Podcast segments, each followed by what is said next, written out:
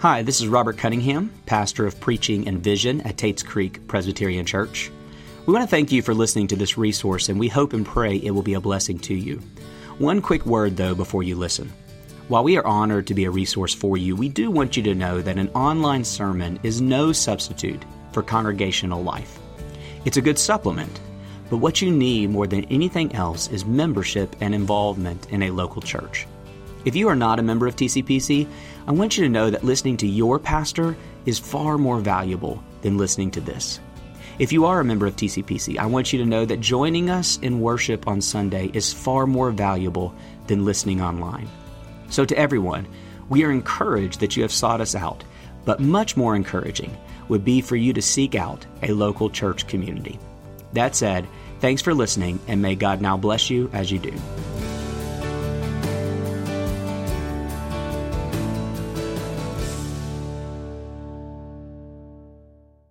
Like I said, I can't tell you how good it is to be together for Easter. Uh, this time last year, I was preaching to a camera, and of all events that I have been looking forward to returning, Easter was at the top of my list. And as we emerge from this past year, there obviously will be so many things that are discussed for years to come. This morning, I want to talk about something that doesn't get the attention that I think it deserves.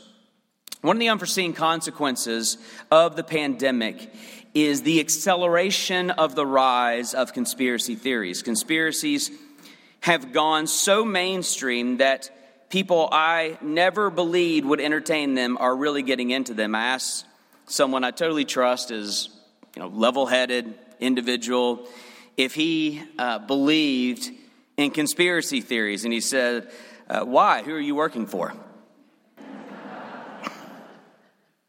so, what used to exist on the fringes of society is now taking over society. Now, why is that? There are many reasons being presented, but one that isn't dis- being discussed enough is that is the rise of conspiracy theories is coinciding with the decline of religion. One of the ironies of the secular age that is upon us, the secular age that prides itself on human reason and rationality, is how much that age is yielding some pretty crazy ideas. And the reason, I believe, is that we cannot shut off that religious impulse inside us all. And so, as traditional religions are rejected, conspiracy theories, which have all the markings of religions in themselves, are filling that void. But what if religion itself is a conspiracy? What if what we are here celebrating this morning is the greatest conspiracy theory history has ever produced? You do realize that many think that about this gathering. Many think that about the resurrection, including perhaps some of us here this morning or, or watching online. We have said multiple times in our liturgy already, and we will say it many more times to each other this morning He is risen indeed. The word indeed means without question, an established fact, an undeniable truth. You do realize how audacious it is to apply that word to a dead man coming back to life. We don't say he is risen, maybe. He is risen, probably. We say he is risen indeed. Friends, to the rest of the watching world, that's crazy talk as crazy as you view those who believe in crazy conspiracy theories. Well, what I want to do th- this morning is I want to put the audacity of He is risen indeed to the test. And to do so, I'm going to ask two simple questions that I want to suggest are history's most significant questions. It all comes down to this what if it's untrue? What if it's true? What if it's untrue? Verse 12 Now, if Christ is proclaimed as raised from the dead, how can some say, how can some say that there is no resurrection of the dead? If there is no resurrection of the dead, then not even Christ has been raised. Now, here's what's important about this.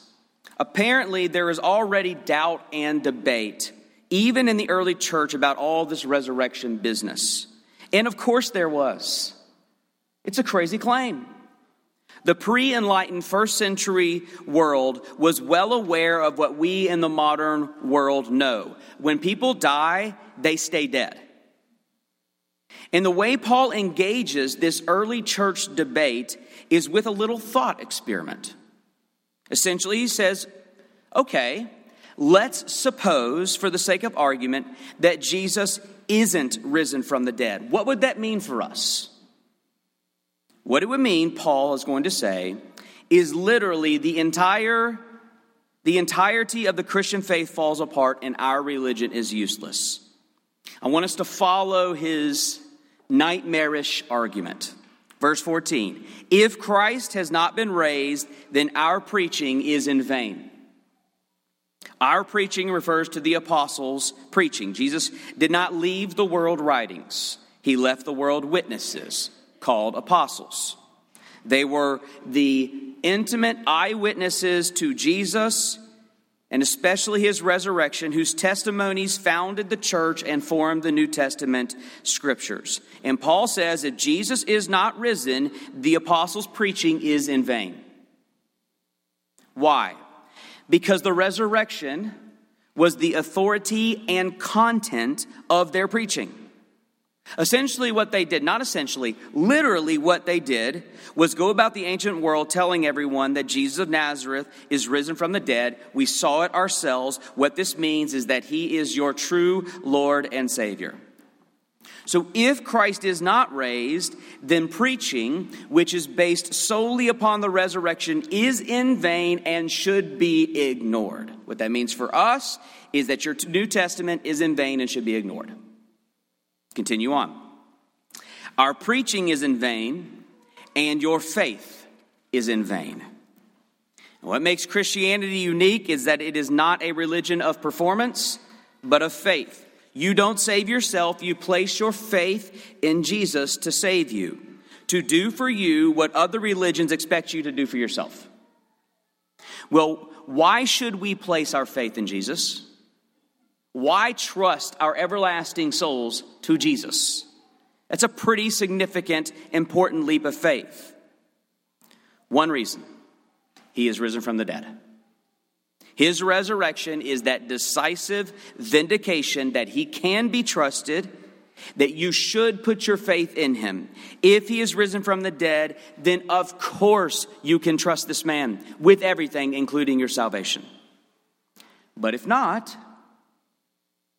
Paul says we have trusted in vain. And indeed we have. We have been swindled. We who have trusted in Jesus have trusted history's greatest charlatan. In fact, the majority of people who have ever lived on this planet have been conned by Jesus. And then we must face the consequences of our faith being in vain. The nightmare that what we were trusting Jesus to do, he has not done. Verse 17. And if Christ has not been raised, your faith is futile and you are still in your sins. Ultimately, our faith in Christ is for the forgiveness of sins. We trust that he is the answer to our greatest problem now, listen, you have a lot of problems in life. Many of them have been exacerbated over this past year, but none of them compare to the problem. You are a sinner. I am a sinner. We have disobeyed and dishonored our Creator. That's a problem. That is the problem that religions are trying to fix.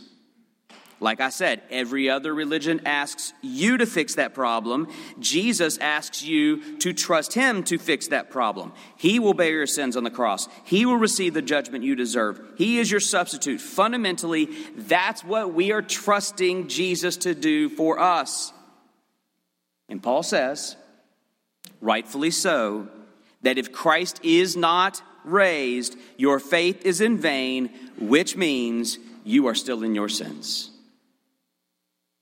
It didn't work. The gospel is not good news, it is fake news. And so now we're back to that insurmountable dilemma of sins that no amount of religion can fix, which is where Paul goes. Verse 18. Then also those who have fallen asleep in Christ, meaning those who go to their grave trusting Jesus, have perished. Perish. For God so loved the world that he gave his only Son, that whoever believes in him will not perish. Paul is saying that if Christ is not raised, then that famous verse that countless souls have clung to throughout the centuries is a lie, and we are, in fact, facing a perished destiny forevermore. So, what if it's untrue? Paul depressingly sums it all up in verse 19. If in Christ we have hoped in this life only, we are, of all people, most to be pitied. And he is right. If Christ is not raised, then I have before me a gathering of fools. We are, more than anyone else in this world, the most to be pitied. So let's go home and stop embarrassing ourselves. The Bible is in vain. Your faith is in vain. Forgiveness of sins is in vain. The hope of everlasting life is in vain. If Jesus lies in the tomb, then all hope lies dead with him. And you need to leave this sanctuary and never return.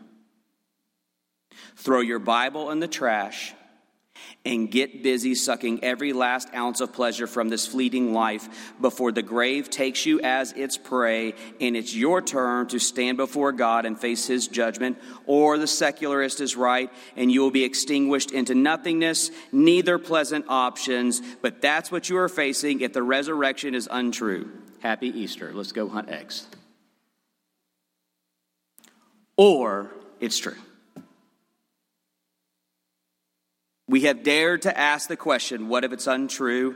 We have conceded the existential darkness of that answer. Now, let's close by considering the other possibility. What if this is true?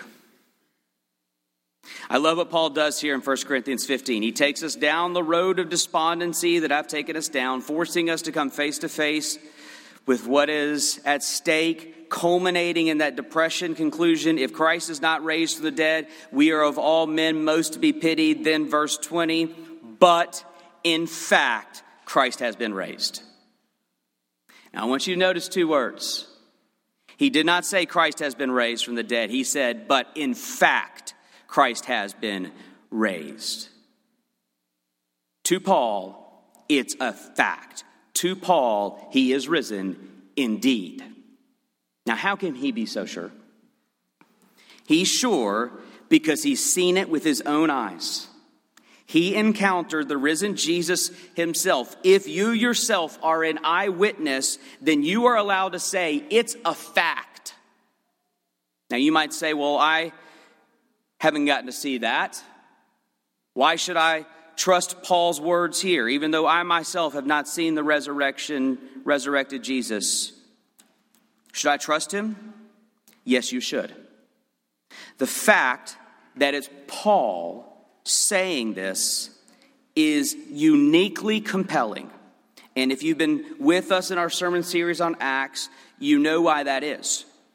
No historian, no historian, not even the most skeptical, critical historian against Christianity denies the story of Paul, also known as Saul of Tarsus. Here is what is undisputable, historically speaking. You can't argue this. He was Christianity's first and fiercest opponent. His one goal was to put an end to early Christianity. And then, out of nowhere, he became Christianity's greatest champion. His one goal was to spread Christianity. All of a sudden, he went from wanting to kill followers of Jesus to dying as a follower of Jesus. Utterly unique, religiously speaking. What in the world happened to this man? He met Jesus, risen from the dead. What was he supposed to do with that encounter except to admit he was obviously wrong and then give up everything, including his own life, to tell the world about Jesus? Listen to me very carefully. This is very important. Paul is why we know for certain that the resurrection business was not a conspiracy theory contrived many years after the death of Jesus, as you might hear on the History Channel or something like that. There's a lot of debate, mostly uninformed debate, about the reliability of the Gospels Matthew, Mark, Luke, and John. When they were written, are they reliable? Did they have an agenda? Could it be later attempts to support a conspiracy theory about Jesus?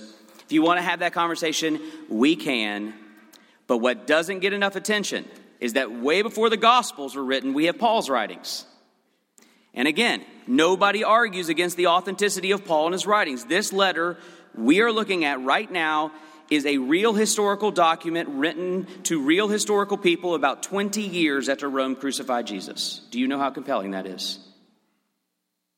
Knowing that, listen to this verse 3 of our chapter. I deliver to you of first importance what I also received. Christ died for our sins in accordance with Scripture. He was buried, and that he was raised on the third day in accordance with the Scripture. He appeared to Cephas, that's Peter, then to the twelve. Then he appeared to more than 500 brothers at one time. Most of them are still alive.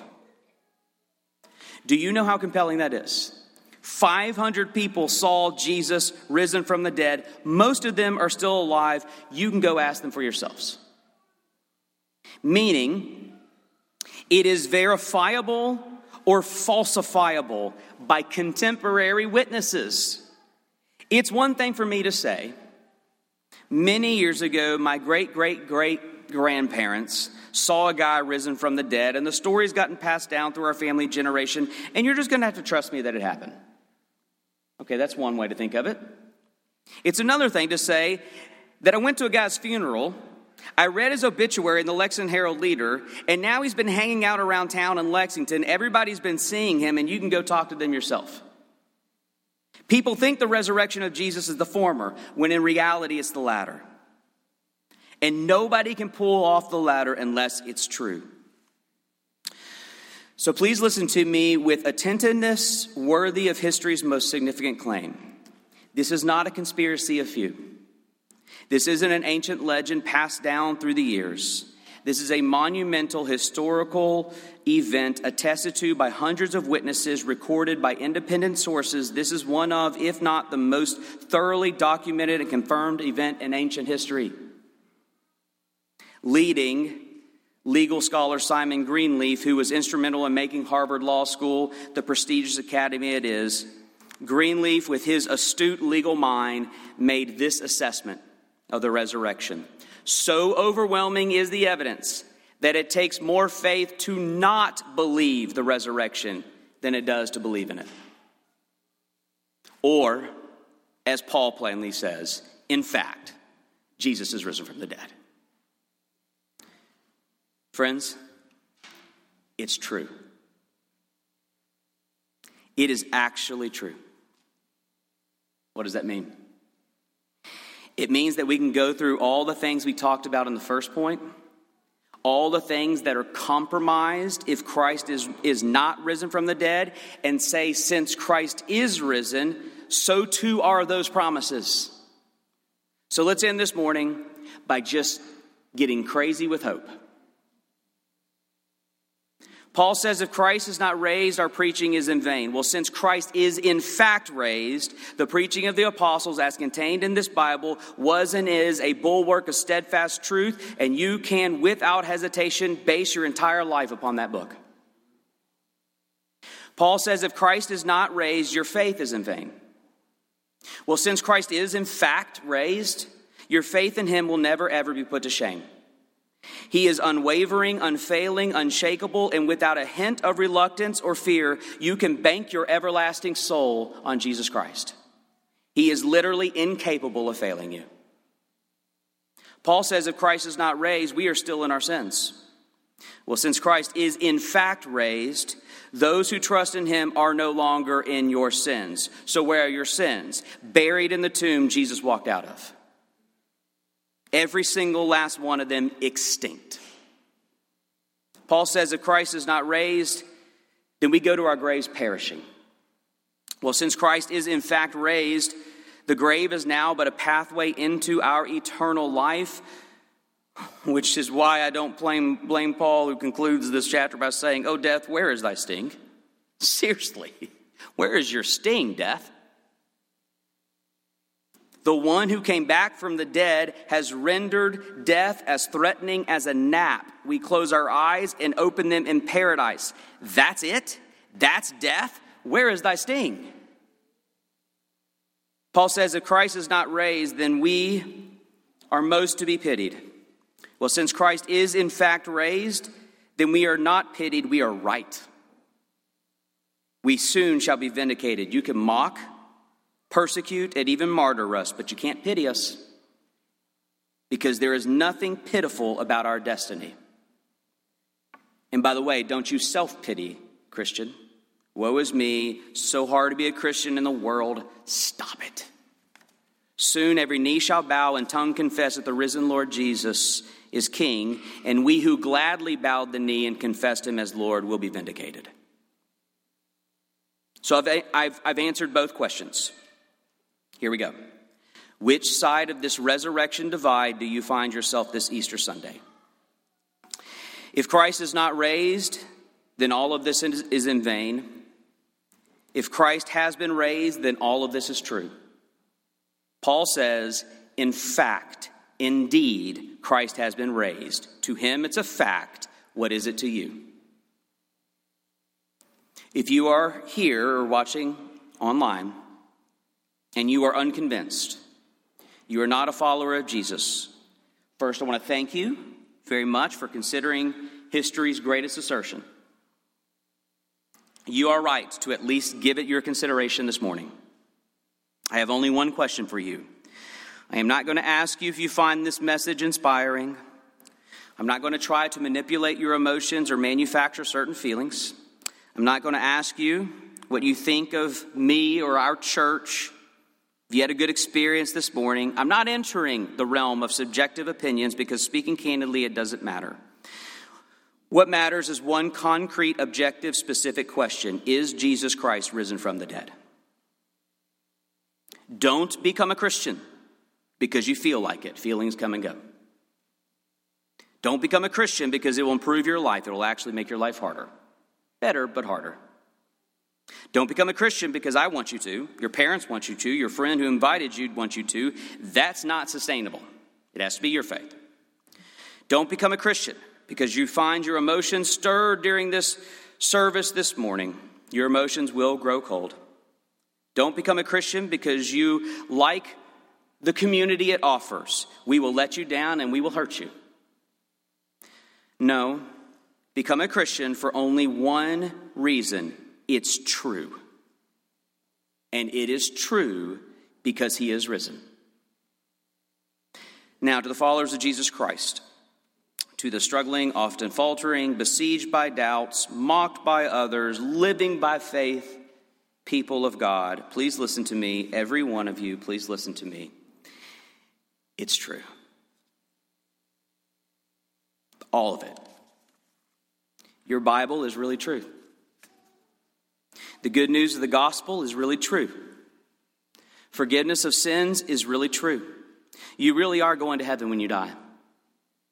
You really will be raised from the dead, just like Jesus was. The new heavens and the new earth really is your final destiny. All sadness and sin and pain and death really will come undone. You really will live forever with God in perfect joy and peace. All of it is true indeed because Christ is risen. He is risen indeed. Let me pray. Fill our hearts with hope, O Jesus. Risen King. All of it is true. May we leave here in full assurance of that truth. In Jesus' name, amen.